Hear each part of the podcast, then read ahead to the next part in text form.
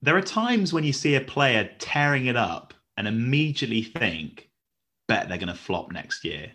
Often will be way off the mark. I'll hold my hands up and say I thought Harry Kane was destined to tank after an impressive first campaign. But sometimes, after a breathtaking season, a player will fall staggeringly short the next. There's certainly a tinge of regret that comes with this, but we love these players all the same. They bring a wry smile to our faces when we imagine what could and perhaps should have been. Today on the 11, we present to you the very best one-season wonders. Yes, Arthur, really looking forward to this episode of the 11. I think it's a bit of a passion for mine, one-season wonders. I don't know whether it's because my side, Reading, seem to dip their toe in the Premier League pond and then spring straight back out again. But I think there's just something so charming about players who have their moment in the spotlight and then disappear into relative obscurity. I'm sure you've got some ideas too, listening from home, at 11pod on Twitter. That's the word and not the number. We'd love to hear your suggestions, as always. We've gone for a slightly interesting 3-4-3 formation with left and right wing backs. Tactically, it will be a bit slapdash, but I'm sure they'll produce the goods on the pitch.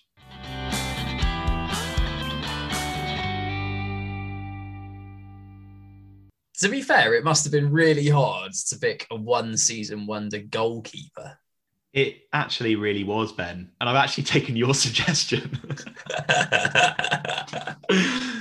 Ben, you mentioned to me Eldin Jakupovic. I did. And I did a bit of research, and honestly, what a pick. Congratulations, Ben. Thank you, mate. Thank you. I did say it was a passion of mine.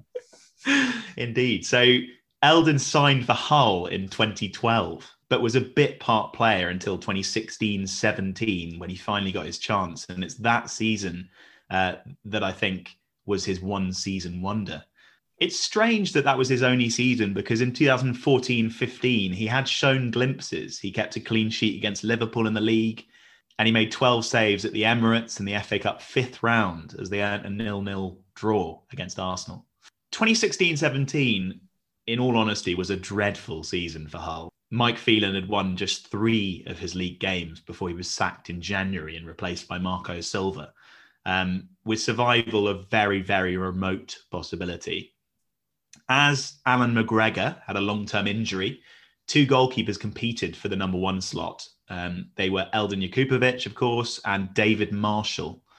When you compare their stats that season, it's quite staggering that Jakupovic wasn't given the full season. Eldin conceded 36 in his 22 games that season, whilst David Marshall conceded 44 in 16.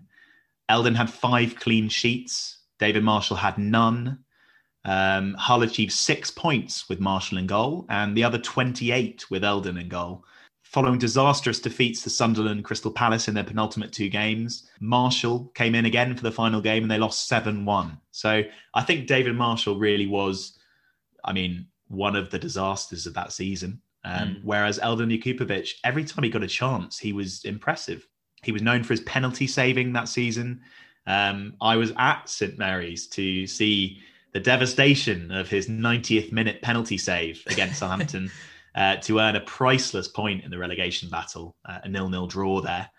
Classically exciting. I think that was under Claude Puel, or at least I would assume it was, considering it was 0-0. He saved 2 penalties against Newcastle in the shootout of the EFL Cup quarterfinals. And of course, they lost in the semis to eventual winners Man United. Unfortunately, I just think there was just too much to do. He was brought in Marco Silva's first game. Marco Silva... I think the very fact that Silva's stock rose dramatically in his time with Hull City, despite their eventual relegation, shows, what a difficult job that he had on his hands. And I think genuinely, if Jakupovic had been in goal all season, they would have stayed up because he was that good that season. When Hull were relegated, he stayed in the Premier League. He signed for Leicester City for $2 million. And now he's third choice for Leicester City. He's just made 2 league appearances in 4 years. And those 2 were the final 2 games of the 17-18 season. And he's played none since then. So we love a third choice goalkeeper on this show. And he is that third choice goalkeeper now. Yeah, I guess with Eldin Jakupovic, I mean, for once, it's lovely to have a goalkeeper on the podcast whose highlight is a 0-0 draw in the fifth round of the FA Cup. I mean, that says a lot about the quality of this side. But he showed a lot of talent. I guess part of the reason he's a one-season wonder is that there appears to be a contentedness with him about being a second-choice or third-choice goalkeeper. When he had his time in the spotlight, albeit for half a season at Hull, he shone brightly.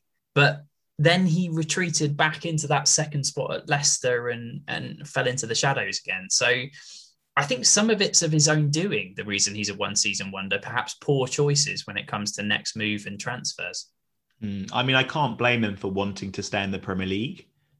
Just perhaps, you know, following discussions with his agent, he should have at least ensured that he was going to be given a chance as number one. When he went to Leicester City, Kasper Schmeichel very, very much established as number one there, and he still is today. So it's not a position you're going to make your own very easily.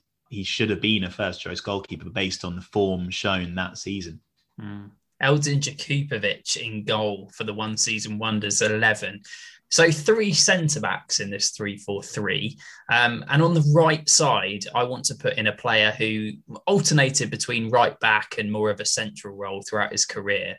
And that's Sebastian Schemmel.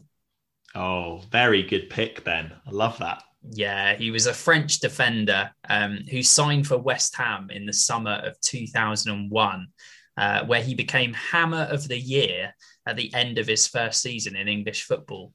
He made 35 Premier League appearances that season, and he was a huge part of the reason that the Hammers finished seventh in the table. A monster at the back, a reliable presence, and hugely passionate. He loved the club. In fact, he actually has the West Ham crest tattooed on his body. So he very much embodied everything that the fans love about passionate players at West Ham United. The likes of Paolo Di Canio, Trevor Sinclair, Freddie Canute, Jermaine Defoe were all stars of that season. So perhaps the fact that such an unusual and relatively unheard of name, Sebastian Schemmel, won that Player of the Season award was a really big shock. But I really love the way this is put in Kevin Darling's article that I read online. So I'm going to read it word for word. He says, the biblical tale of Samson, the ancient Israelite judge who lost his phenomenal strength when his long, luscious hair was cut off, is very famous. The tale of Sebastian Schemmel, the former West Ham right back, who lost his phenomenal strength when his long, luscious hair was cut off, is less famous, but no less dramatic. The year of the Frenchman's ill-fated trip to the barbers was 2002, and thereafter his existence would be divided into two distinct contrasting epochs, BC, before the chop, and AC, after the chop. Almost overnight, Schemmel was transformed from West Ham's best player into their worst. Roda, the man who had discovered Schemmel and nurtured him from his Premiership birth, persisted with him for the first half of the season, based mainly on sentiment. But by December, the Hammers were in the relegation zone. Schemmel's well of goodwill had run dry. He was replaced by the teenager Glenn Johnson for the remainder of that season. And what that tale tells you is this bizarre turn of events where Schemmel actually got a haircut at the end of that Hammer of the Year season, returned the year after, and was absolutely dreadful. A really bizarre turn of events that can only be blamed on the hair, Arthur. That's absolutely bizarre. I reading actually that he had some character issues as well. Apparently he was described as phenomenally unstable by the Mets president. So I think the warning signs were there. Yeah, certainly so. And I guess that's proven by what he's done off the back of his footballing career. He actually now owns a restaurant in Luxembourg, which he's called Upton Park in honour of his time at West Ham. He may also be remembered by Pompey fans, Sebastian Schemmel, but probably not in such a positive light. Didn't really make a big impression at Fratton Park. It was just that one season, his first in English football, where he shone. Sebastian Schemmel. Very good pick, Ben. Alongside him in the back three, I think probably in the centre, we have a big man. We have David Wheater, Oh, I love David. He's a 6'5" centre back, strong in the air, dominating presence at the back, particularly in 2007, 2008 under Sir Gareth Southgate. Oh, sorry, Gareth Southgate. We're recording this actually on the day of the final, so we're unsure as to whether it's coming home, but we're hopeful. So fingers crossed. He's a Middlesbrough local lad. He was from Redcar and became known as the Redcar Rock. He starred for a very highly rated Borough youth side, represented England at under 16 through under 21 level, and won the FA Youth Cup. His qualities at the heart of Gareth Southgate's team caught the attention of the national team. He was called up several times for England by Fabio Capello in 2008, but never made an appearance. And such was his status at Middlesbrough, especially after that season, the 7-8 season. It played a key role in Jonathan Woodgate's subsequent sale to Tottenham. They thought, you know, we've got our defensive leader, we've got our man in the middle, and we can let a player of the quality of Jonathan Woodgate leave. Obviously, Jonathan's career didn't pan out brilliantly because of injuries, but neither did David Wheater's. After that initial season, he had scored 4 goals in that season, showing his aerial threat. Middlesbrough sadly were relegated the following season, and his form plummeted. He decided to stay with Borough in the Championship, where, in all honesty, he began to look a bit more at home. After 2 failed promotion attempts, he was given another Premier League shot with Bolton, but then he joined them in their plunge down through the leagues to League One, where, again, he looked even more at home. And he's now at Oldham in League Two, where he is at home. Looks very at home. It's not that he's played badly in any of these other seasons. I think all of these clubs would say he's a good player. In 2017, he was Bolton's player of the season, but you know, that was League One, and he was in the League One team of the season. And it was just such a drop from a player who everyone thought was going to be Borough's rock at the heart of defence and potentially an England international. And I just don't know where his form disappeared to. He did drop off. Yeah, I'd put him in the camp of someone like Ryan Shawcross, who actually consistently played for Stoke at a high level. David Wheater, I always felt, could do very much the same. But like you say, it kind of fell off a cliff. And I think he was unfortunate in that the teams that he went to were all players that were in a all teams that were in a steady decline. And that kind of matched his career somewhat. But I do remember how good he was when he burst onto the scene that first season. Absolutely. Also a nice little story. I enjoyed his recollections of a night out with Tuncay. He said, Tony Tuncay, that was his English name. He was some guy. Tuncay, he loved the Jack Daniels. We were in Aruba in Redcar and people would catch our eye and double take. Is that Stewie Downey and Tuncay? We'd go back to our house and Tuncay would finish off his JD. He had a mate who used to drive him everywhere. That was a cracking time. It was good fun. So, Tuncay. You know, yeah, Tuncay. He loves his nights out. He was clearly very, very popular at Middlesbrough. I'd be interested actually to hear what Borough fans think about him, why he couldn't quite sustain that level and didn't really turn into that player we all thought he might have been. At 11 Pod, Borough fans, great to hear from you on that one. Making up our back three, I wanted to cover a team during this episode as well that had been a one-season wonder, not just a player. And I wanted to talk about Deportivo Alavés, a team from Spain. They are in La Liga at the moment, but they just had this one particular year in the spotlight, and that seemed to coincide with the one season of prolific performance from this player, Dan Eggen. Okay. That again, Ben, you keep on bringing up names that ring a bell, but I know nothing about them. Yeah. So one of the reasons that Dan Eggen might ring a bell is he did score a goal in the 1998 World Cup. In a 2-2 draw, he scored a header for Norway. He was a 6'4" towering centre-half with a mop of distinctive curly hair. He started his career in Scandinavia at a side called Reddy in Norway, which is a great name. He also played for Brøndby before Celta Vigo, Alavés, Rangers and Le Mans.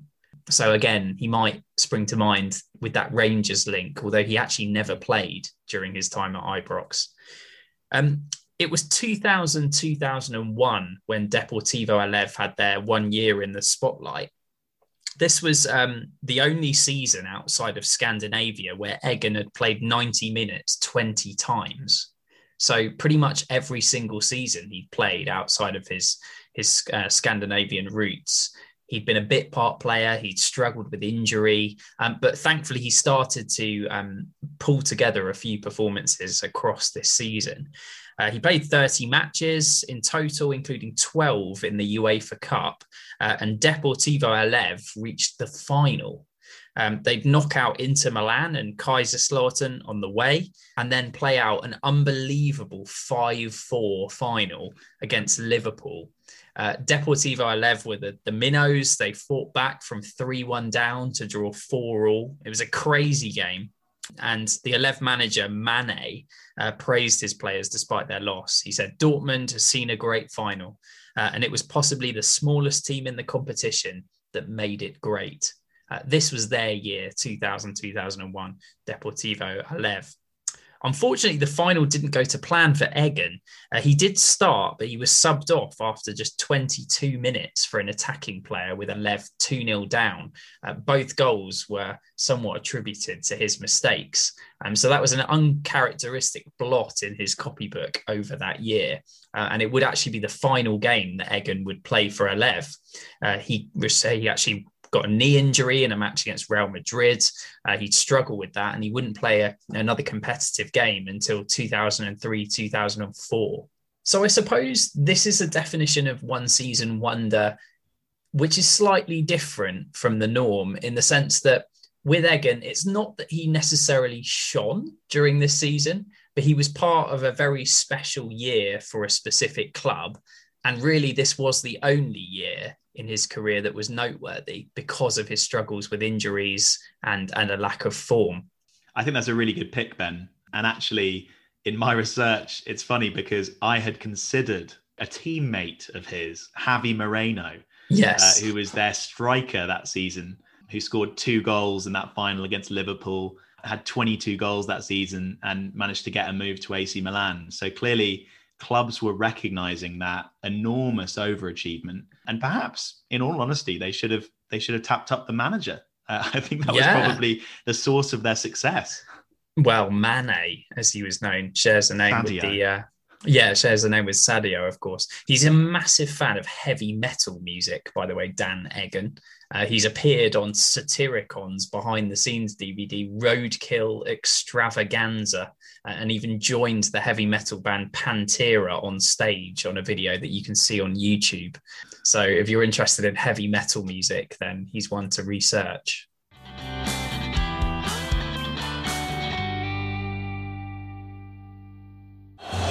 Juranovic can whip it in, awkward for the goalkeeper, forced in by Eggen. So I wanted to give you a little insight into quite how weird I am. I was having a nice discussion with a mate down in the pub the other day, and we were discussing the components of what might make a very good dog 11. How has this made it onto the show, Arthur? I'm just not quite sure. I mentioned it to you, Ben, and we both thought it would be a bit of a weird, but maybe interesting little segue on the show today. Well, I think you're right, because phrases to do with dogs regularly find their way into the football narrative, don't they? You know, nipping at the heels, a bulldog-like approach. So it feels like there's something we could learn about this fellow species of ours that we could apply to future 11 episodes in terms of tactics. Am I over-egging this? No, I couldn't agree more, Ben. And that's why I think we should run through our dog 11, perhaps a few suggestions for various key positions. Yeah. To start off in goal, I thought I'd share with you actually quite a nice little story. Purin, a beagle from Japan in 2015, set the Guinness World Record for most balls caught in 1 minute. Wow. I'm just going to play you a little clip from a report, just so you can see quite how exceptional a beagle Purin is. Legendary Manchester United goalkeeper Peter Schmeichel was known as the Great Dane. Purin from Japan is hoping to prove that beagles are pretty nifty between the sticks as well. Purin is looking to set the Guinness World Record for most balls caught in 1 minute. A solid start so far, showing a safe set of paws. This youngster certainly isn't barking up the wrong tree. And there's the record, 14 in 1 minute. With Purin looking to become the latest dog superstar, alongside the likes of John Terrier, Paul Pogba and Lucas Podolski, owner Makoto Kumugai knows how to unearth raw football talent. I just think she's an absolute genius and would be a calming presence at the back. I urge you to check out the full report because you can see some clips of Purin strutting her stuff. I just couldn't think of a better goalkeeper. I thought at centre-back, perhaps a St. Bernard, quite a sort of big dog. I also feel the casque that they traditionally carry around their neck, that could tidily conceal some sort of performance-enhancing steroids for the team to take advantage of. You've really thought a lot about this, haven't you? Well, I can't get these dogs out of my mind. It is what it is, Ben. Yeah. No, I'm kind of with you. I actually had a Shih Tzu at centre-back as well. I kind of feel like we need a ball player. And I was around a friend's house once and they had a Shih Tzu and he played with his ball the whole time. So I think a Shih Tzu should be there. Okay, very good. Moving on to the centre of the park, perhaps. The typical choice would be a pit bull. You want some bite in the tackle. The kind of perhaps the Arturo Vidal of the team, someone who is never going to let the opposition have a minute, is always going to be aggressive and perhaps the leader in the centre of the park. Mm. I agree with you, but I think if you're going to go with that pit bull in the centre midfield, you need a little bit of flair alongside them to add the creativity. So maybe like a Bichon Frise or something. Yeah, love that. Yeah. They're known for their ability with the ball at their feet. Generally. Yeah. Yeah. Maybe left and right. Do you want some pace merchants? Do you want the sort of greyhounds, the whippets? That's a really good shout. Yeah. They could chase long balls over the top. Just give our dog 11 some sort of outlet. Yeah, I really like that actually. And I would say maybe a Dalmatian. Something different. I think you can afford to throw a Dalmatian in there, and there's only 101. And I feel like wingers are prized possessions these days. So perhaps a Dalmatian on one wing, a Whippet on the other. Yeah, absolutely love that. Really love that. Up front, you could perhaps go for a little enlarge formation. We've seen it work with the likes of Spurs, with Crouch and Defoe. And my Crouch and Defoe, I would go for Irish Wolfhound and Jack Russell. Yeah, Jack Russell. Jack Russell's definitely one of those players, isn't he, that's kind of come through the Sunderland Youth Academy and has just been banging on the manager's door the whole time. He's like a dog with a bone, like quite literally.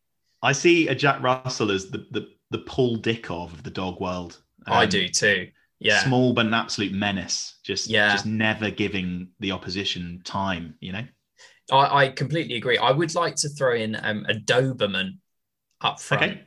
I think because in my mind, and maybe it's just my slightly crazy mind, but Patrick Doberman sounds like a sort of 50-goal striker in the German third division. Yeah. And the sort that might crop up at Tranmere Rovers in his sort of early 30s. I think Doberman would be a plunderer of goals. Yeah, absolutely. I think this dog 11's looking pretty strong. Perhaps we could pit them off against our one season wonders 11 and see who'd win. Yeah, I think we could do. There was talk. If people have enjoyed this feature, that's fantastic. Do get in touch with us on @11pod, and you can tell us which dogs you felt should be in here. I should tell you that there was one point where this was going to be a whole episode. So if you didn't like the feature, I would just suggest that you take it as 5 minutes of your life that you won't get back, and we'll quickly move on to the one season wonders in the midfield. What do we think, Arthur? I think that's probably advisable.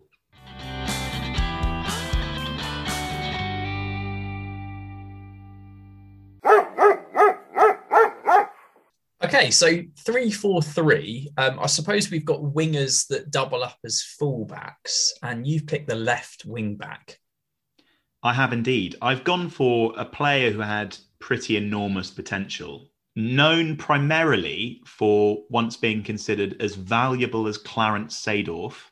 He was the great Italian hope as the next Maldini. It's Francesco Coco. Yeah, great shout. Love that. Basically, the story with Clarence Seedorf goes as far as in the summer of 2002, Inter called up city rivals AC Milan and agreed to trade Seedorf, their skillful Dutch playmaker, for Coco.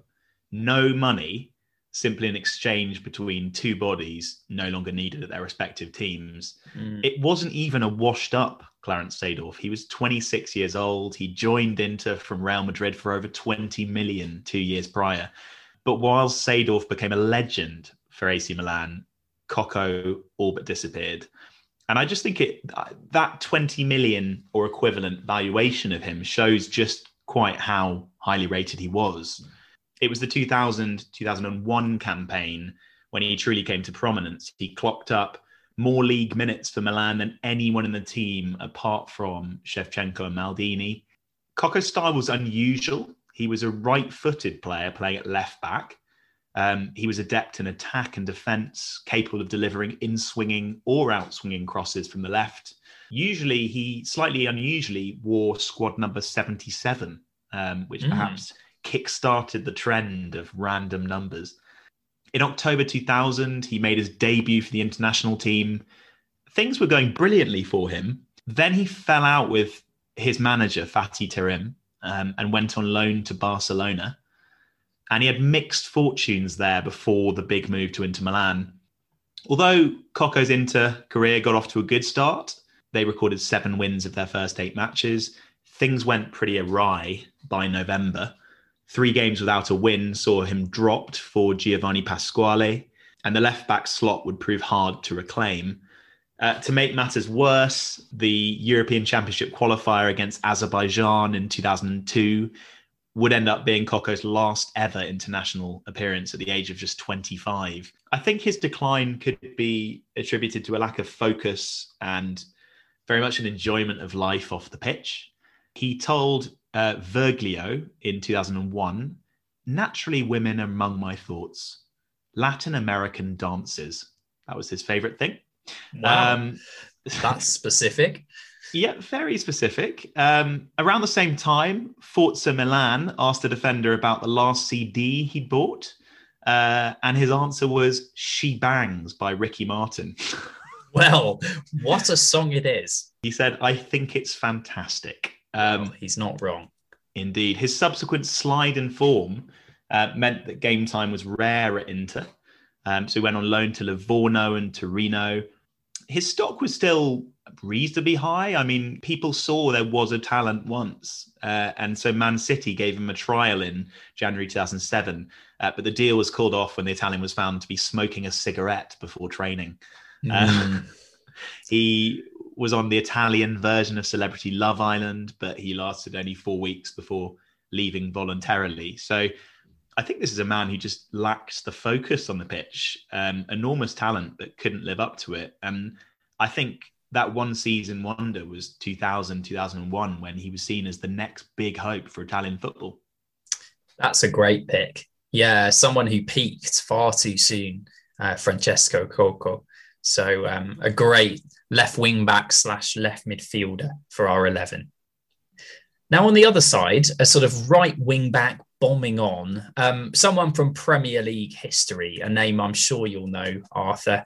He represented slightly peculiarly both France and Guadeloupe at international level. Pascal Chimbonda. Oh, what a player. A Wigan and Spurs legend. Yeah, a player who wore gloves all year round, regardless of how sunny it was. That's how I remember Pascal. He moved to the Premier League in 2005 when he signed for Wigan Athletic. It was their first ever season in the top flight. He played so far in his career for Le Havre and Bastia. And his first season at Wigan was tremendous. In fact, it was so good, it earned him a place in the Premier League Team of the Year. Very, very unusual, as you know, for players outside of the big top six clubs to work their way into the Team of the Year. So for Chimbonda in his first season in English football to do so was pretty impressive.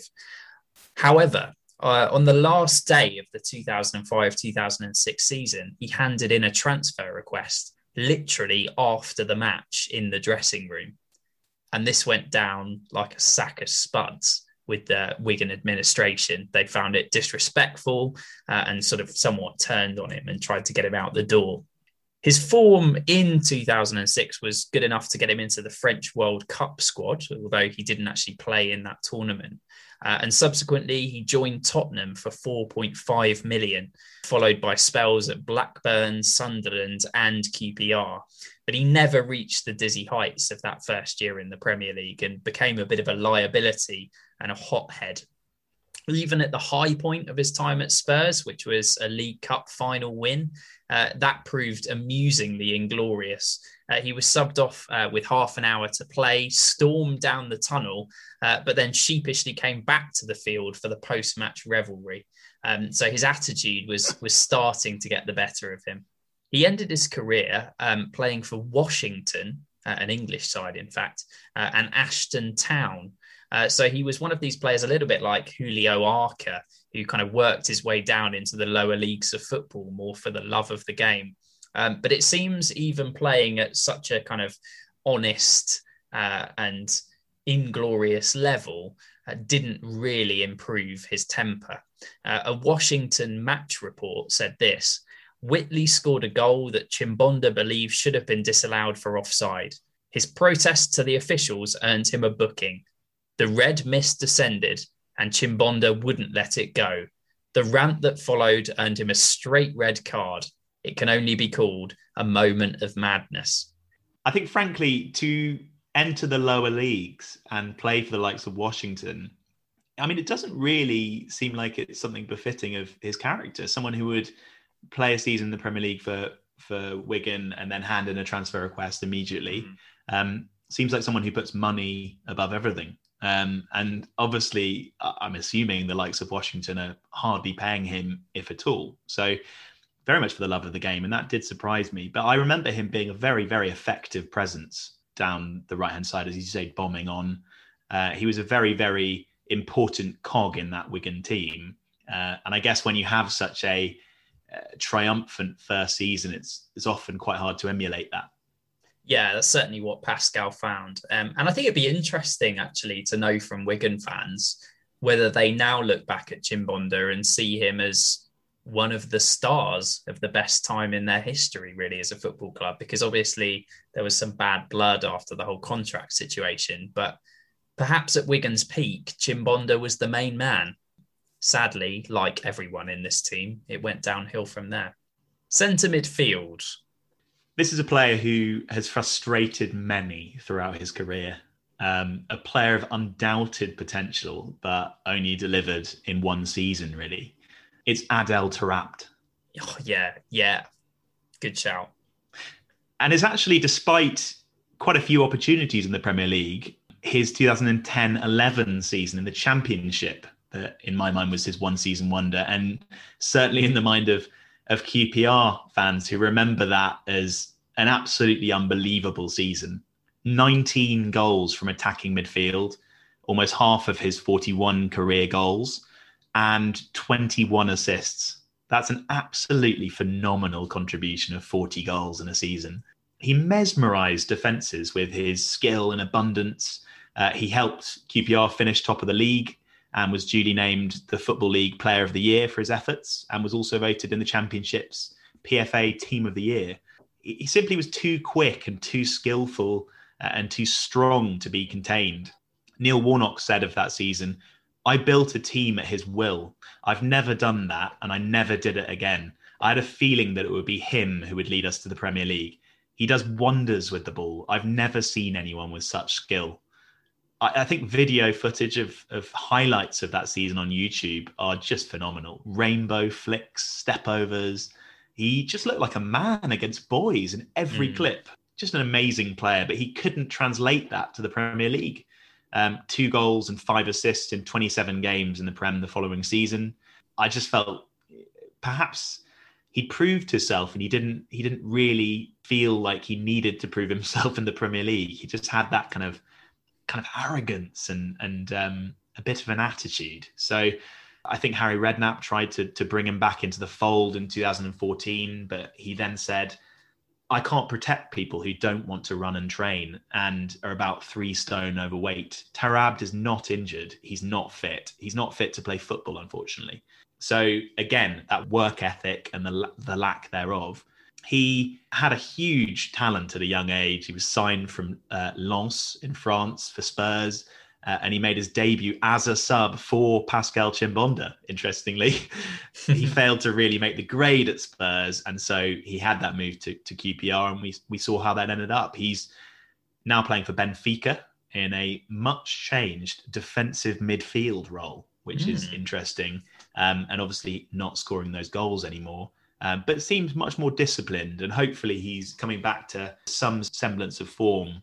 I know in 2019 he played against Arsenal in the Europa League, and people were pretty impressed with the fact that he had completely transformed himself into a different player. Yeah, I mean, I remember watching Tarabt live a couple of times in that one season wonder that you refer to, and he was just magical. The things he could do with the football, he literally was a puppeteer for opposition defences. He had all the skills. He was the sort of player that people just stood off and let him do what he did because it was almost impossible to stop him.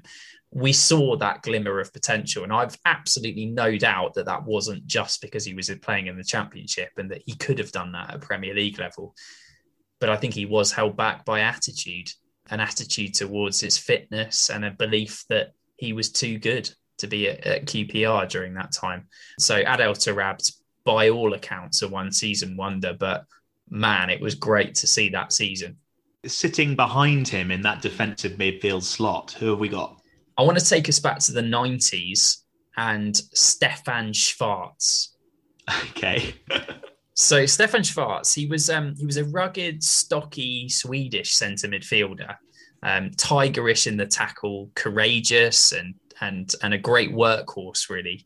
And his passing was precise rather than penetrative. He played things safe. So I think he probably would have been very effective in the modern game. And he had a remarkable fringe. If you look back at photos of Stefan Schwarz, he was a classic 90s Scandinavian footballer, really.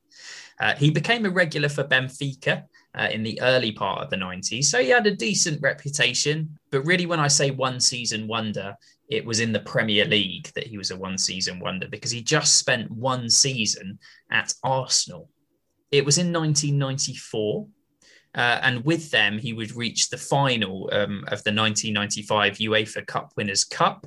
He did quite well, but it was a turbulent season for Arsenal. They finished a disappointing 12th place in the Premier League. But Schwarz was one of the bright lights of that season and really stood out as being a bit of a success story of it.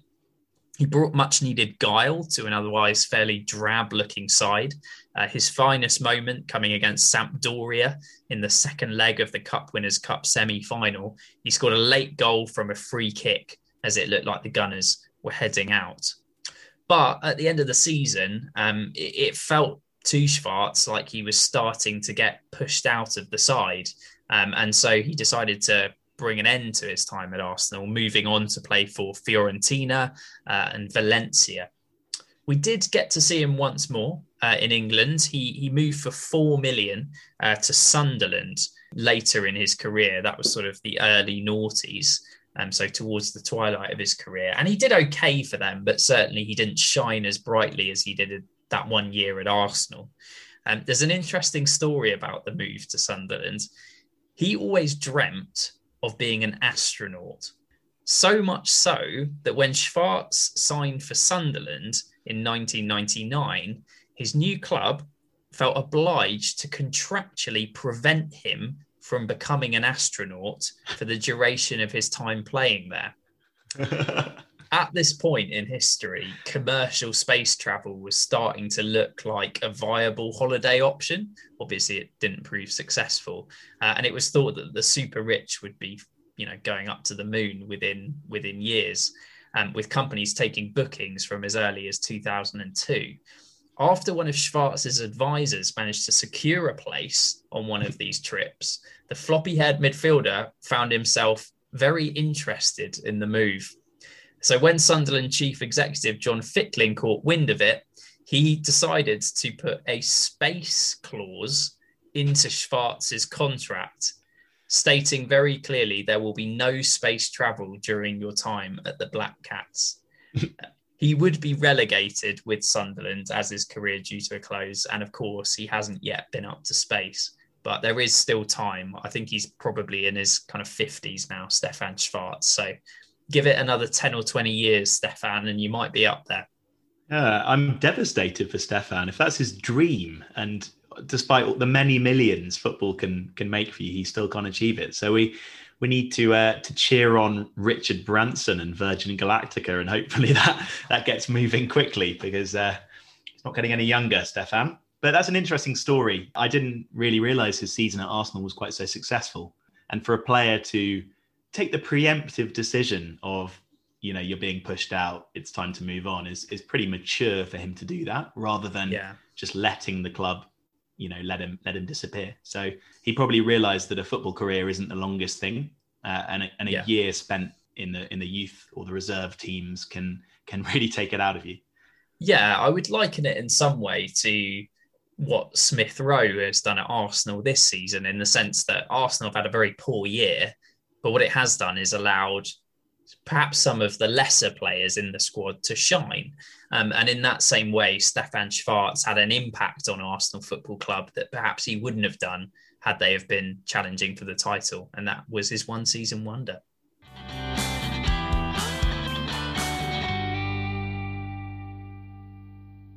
Talat. The tricks will come out now. Oh, brilliant. Through the legs of Allen. Is there a finish? There is! Brilliant, Talat! What an inspiration he has been to Queen's Park Rangers, not just today, but all season. Okay, up front, I have a Wolfsburg legend. I've gone for Graffiti. Oh, yeah, I remember that year. He was all over the headlines. And then he really was. And then nothing. He started his career in Brazil before a slightly bizarre goalless stint in South Korea. But he discovered the art of goal scoring back in Brazil. So he got his big move to Europe with Le Mans. For some reason, a fairly unremarkable 17 goals across 3 seasons earned him a big move to Wolfsburg. Of all the coaches he could have been lumped with, Graffiti must thank his lucky stars every day that his 2007 arrival at Wolfsburg saw him meet Felix Magath for the first time. And that's because Graffiti was a talented striker without doubt, but he wasn't a workhorse. And Felix Magath was known for being a strict disciplinarian. He was known especially for Mount Magath, which was a hill he liked to install at each of his side's training grounds. And that hill actually caused his new signing to pass out during a particularly taxing pre-season run in the Swiss Alps. After a promising first season together, Graffiti had 11 goals. Nobody could have anticipated the sequel. Wolfsburg won their first ever German top-flight title, and they did it incredibly stylishly. Graffiti was up front, and he was very much front and centre as the Bundesliga's top goalscorer, with an absolutely obscene 28 goals. Wow. He formed a record-breaking strike force. Incidentally, a strike force in German, I absolutely love the term. It's Sturmduo. Oh, nice. So the strike force he formed was with Eldin Jakupovic. They scored 54 goals combined that season. He was the league's top scorer and won German Player of the Year. And that 54 goals actually is the highest ever by a German strike duo. Mm-hmm. It exceeded Gerd Müller and Uli Hoeneß, their record of 53 goals. One of the goals in Wolfsburg's 5-1 victory against Bayern Munich was exceptional. He dribbled past several defenders and then finished with a fairly slow shot with his heel. And it brought him international recognition. In Germany, it was voted Goal of the Year, and it came third in the first ever Puskás Award. Sadly, though, it all fell slightly apart for Wolfsburg. Felix Magath took advantage of an early exit clause in his contract, so he left for Schalke, and with him, the control he exercised over the club was gone. While Graffiti added to his list of extraordinary achievements by scoring a hat-trick in the Champions League on debut, a rudderless Wolfsburg slipped to 8th. He went back to his path of the course. He scored 11 goals the following season and then 8 the season afterwards. Growing old and slightly dogged by knee injuries, he just really struggled to reproduce that one incredible season, and he duly departed for Al Ahly in the UAE. He was battling, incidentally, with Asamoah Gyan in the goal-scoring stakes, and he actually did achieve top goal scorer, albeit at a much lower level. So really, that one incredible season with Wolfsburg stands kind of front and center on a fairly unremarkable career. Yeah, Graffiti, I remember that goal. It was a fantastic dribble, and interesting that Felix Magath played such a big part in his one season. I mean, obviously a bit of a flop at Fulham, Felix Magath, famously telling Breda Hangeland to put cheese on his injured knee to heal it. An absolute nutcase, but clearly that's just what Graffiti needed. He deserves a place, and I think he'll get along well with a fellow striker that's in this 11. That's Benjani Mwarawari. Excellent pronunciation of that surname, Ben. Well done. Yeah, rarely used that second name. Benjani, of course, perhaps the most successful Zimbabwean footballer in Premier League history. And it was just so fantastic to watch him play. He was a special player, but he also played with such a smile. You couldn't help but like Benjani. I know you're a Southampton fan, Arthur. Did you hate Benjani? No, I couldn't help but like him. He was a character up front. And a natural goal scorer in perhaps the season you're going to mention. Yeah, I mean, he was a really likeable character. He moved to Portsmouth from Auxerre in 2006. Interestingly, after Arsene Wenger recommended him to Harry Redknapp. Arsene Wenger was keeping tabs on players out in France and obviously felt Benjani needed a break. He failed to score in his first 14 games for the club. But became a bit of a fan favourite because of his high work rate and his unselfishness. He was known for creating wonderful opportunities, but passing to one of his teammates to get the glory. And people just loved the fact that he seemed to enjoy being at Portsmouth. He finally got his first goal against Wigan in April 2006, and that saw Portsmouth avoid relegation from the Premier League. But it was the first half of the following season where Benjani found his shooting boots. He hit the ground running with a hat-trick against Reading.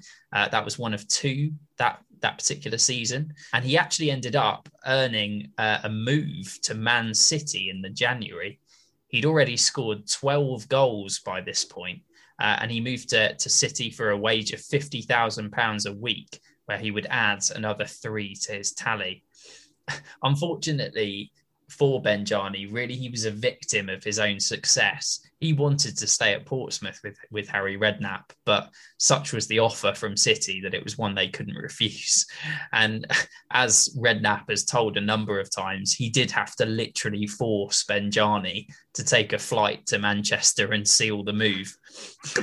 There's a quote here: "In his own inevitable, wonderful way, and we all love Benjani so much, he fell asleep at the airport and missed 2 planes. You couldn't write the script. The next plane at 7:00 got cancelled and the 8:30 was just delayed.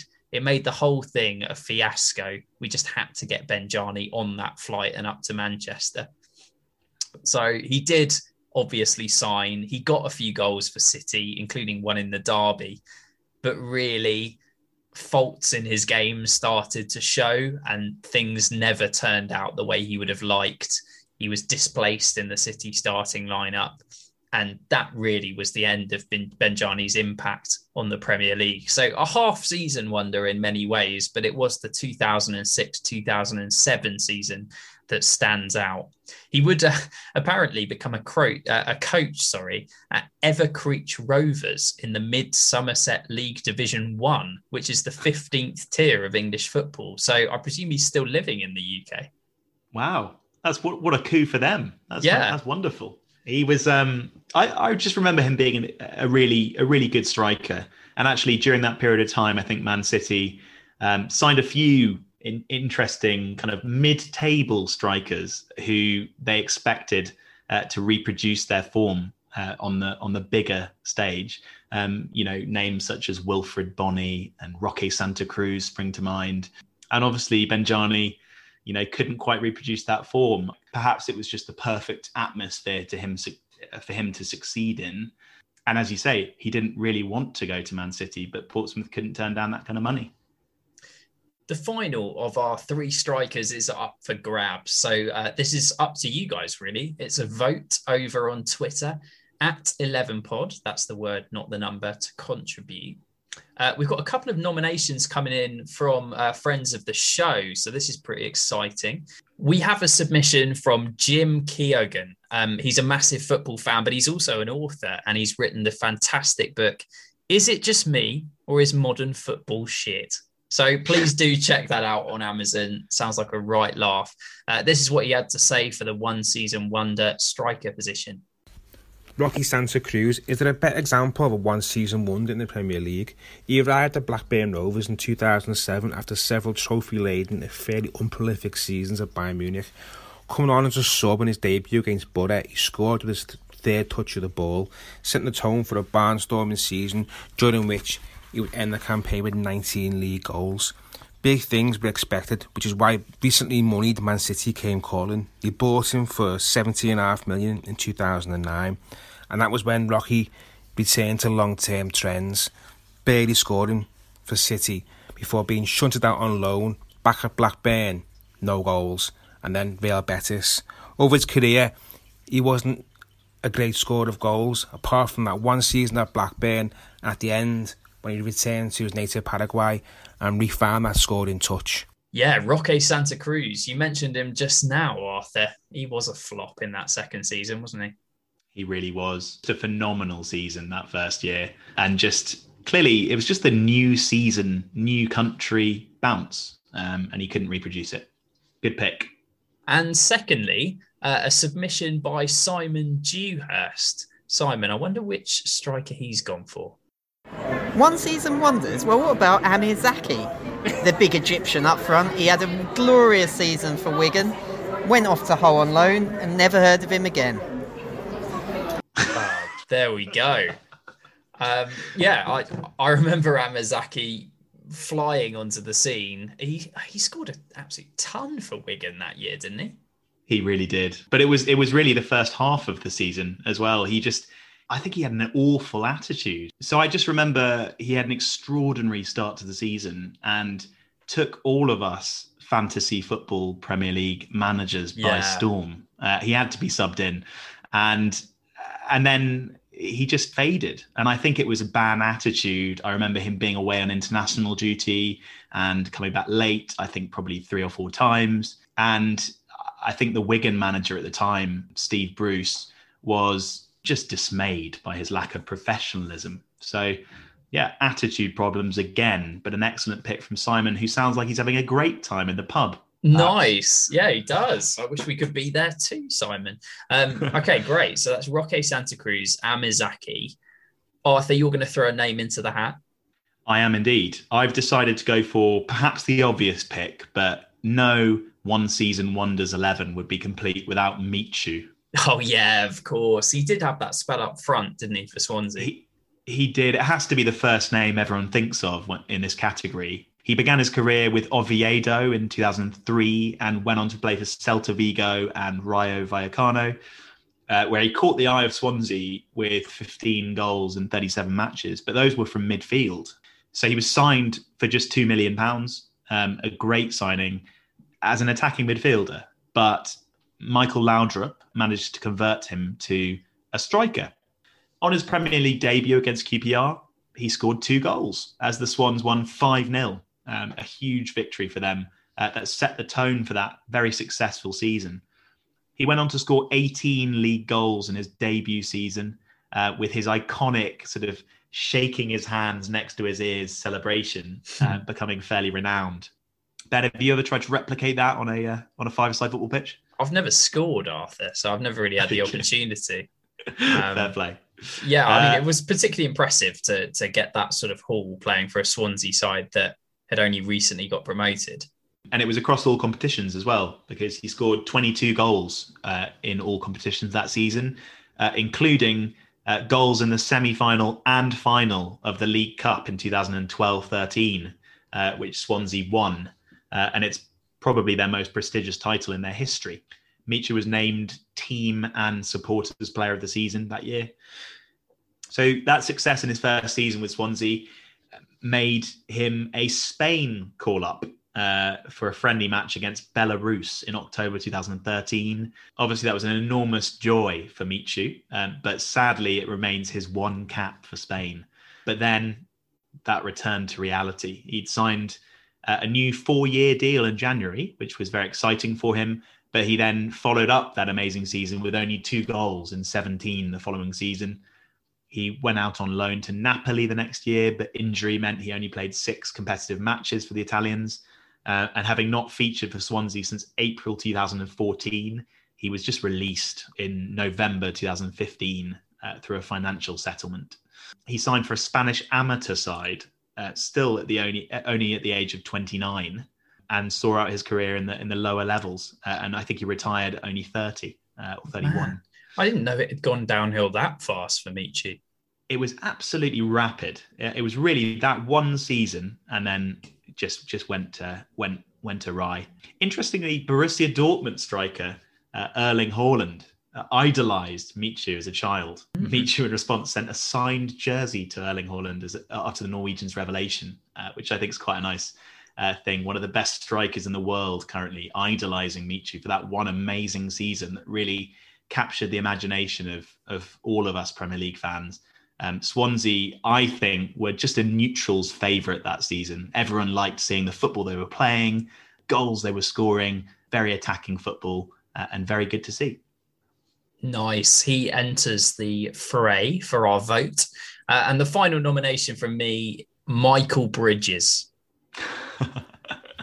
So, 20-year-old Bridges scored 12 goals as Sunderland won promotion in 1999, which is pretty good. But he was then snapped up by Leeds United and his dreams came true, really. He scored all 3 goals in a 3-0 win at Southampton. The first goal in that game showed the kind of class and nonchalance few would expect of a youngster when opening his Premier League account. And he would score 19 goals to help Leeds to a 3rd-place finish in the Premier League and a spot in the Champions League playoffs. At this point, Michael Bridges was going to be the next big England striker. He was banging them in at Premier League level at such a young age. However, unfortunately, his contribution the following season wouldn't be so significant. He suffered a serious injury and he would barely play for 2 years at the top level. After that, he found consistency tough. He was let go by Leeds. He had a fairly successful spell in League Two with Carlisle in 2005 as he tried to get his career back on track. But really, he never managed to make it back to the top flight, only reaching championship level for a brief period. He admitted, sadly, to suffering from addiction and depression during his long time out injured, which is a real shame and something that I think we should note in this conversation about one season wonders. When you decline so rapidly as some of these players have, it can lead to some serious mental problems and problems off the field. So obviously we're hugely respectful of that, but in Michael's case it was definitely a what might have been episode. But let's celebrate that 1 year where he did help Leeds to such an incredible finish. I felt he was worthy of a position potentially in our 11. Absolutely. A very good pick there, Ben. Some excellent options for you to choose from. That poll will be on Twitter at 11pod.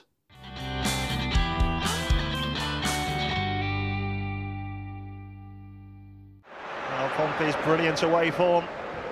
Looks like continuing here as Bubadiop finds Benjani against Cassapa, shoots. Oh, that's magnificent! 2 goals in a minute from Pompey, and the Premier League's top scorer strikes now with a wonderful curling finish. Several players narrowly missed out on the one-season wonders 11, didn't they, Arthur? Yeah, they did. One in particular for me, I very much struggled to decide who would play up front for this team between Graffiti and Ailton. Yeah. Both just had remarkably similar achievements to mention. Ailton scored 28 goals also in the Bundesliga as Werder Bremen won the Bundesliga. So very similar picks, both worthy of mention, I thought. How about you then? For sure. Well, actually, I wasn't on left wing back this time, but I may have considered Harita Ilunga if I was doing so. Had a spell on loan at West Ham, and that move was made permanent off the back of a great string of performances, and then it really didn't happen for him. But Harita Ilunga, I think, gets edged out by Sebastian Schemmel for the West Ham fans in this one season wonders 11. So Ben, are you going to run us through the team today? By all means, yes. Our one season wonders 11. In goal, Eldin Jakupovic. Then a back three, Sebastian Schemmel, David Wheater and Dan Eggen.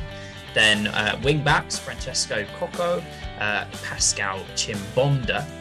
In the midfield, Adel Tarabs and Stefan Schwarz. And then up front, we've got Graffiti, Benjani, and the final position is up for grabs on Twitter. Thank you for listening. We hope you've enjoyed our one season wonders 11.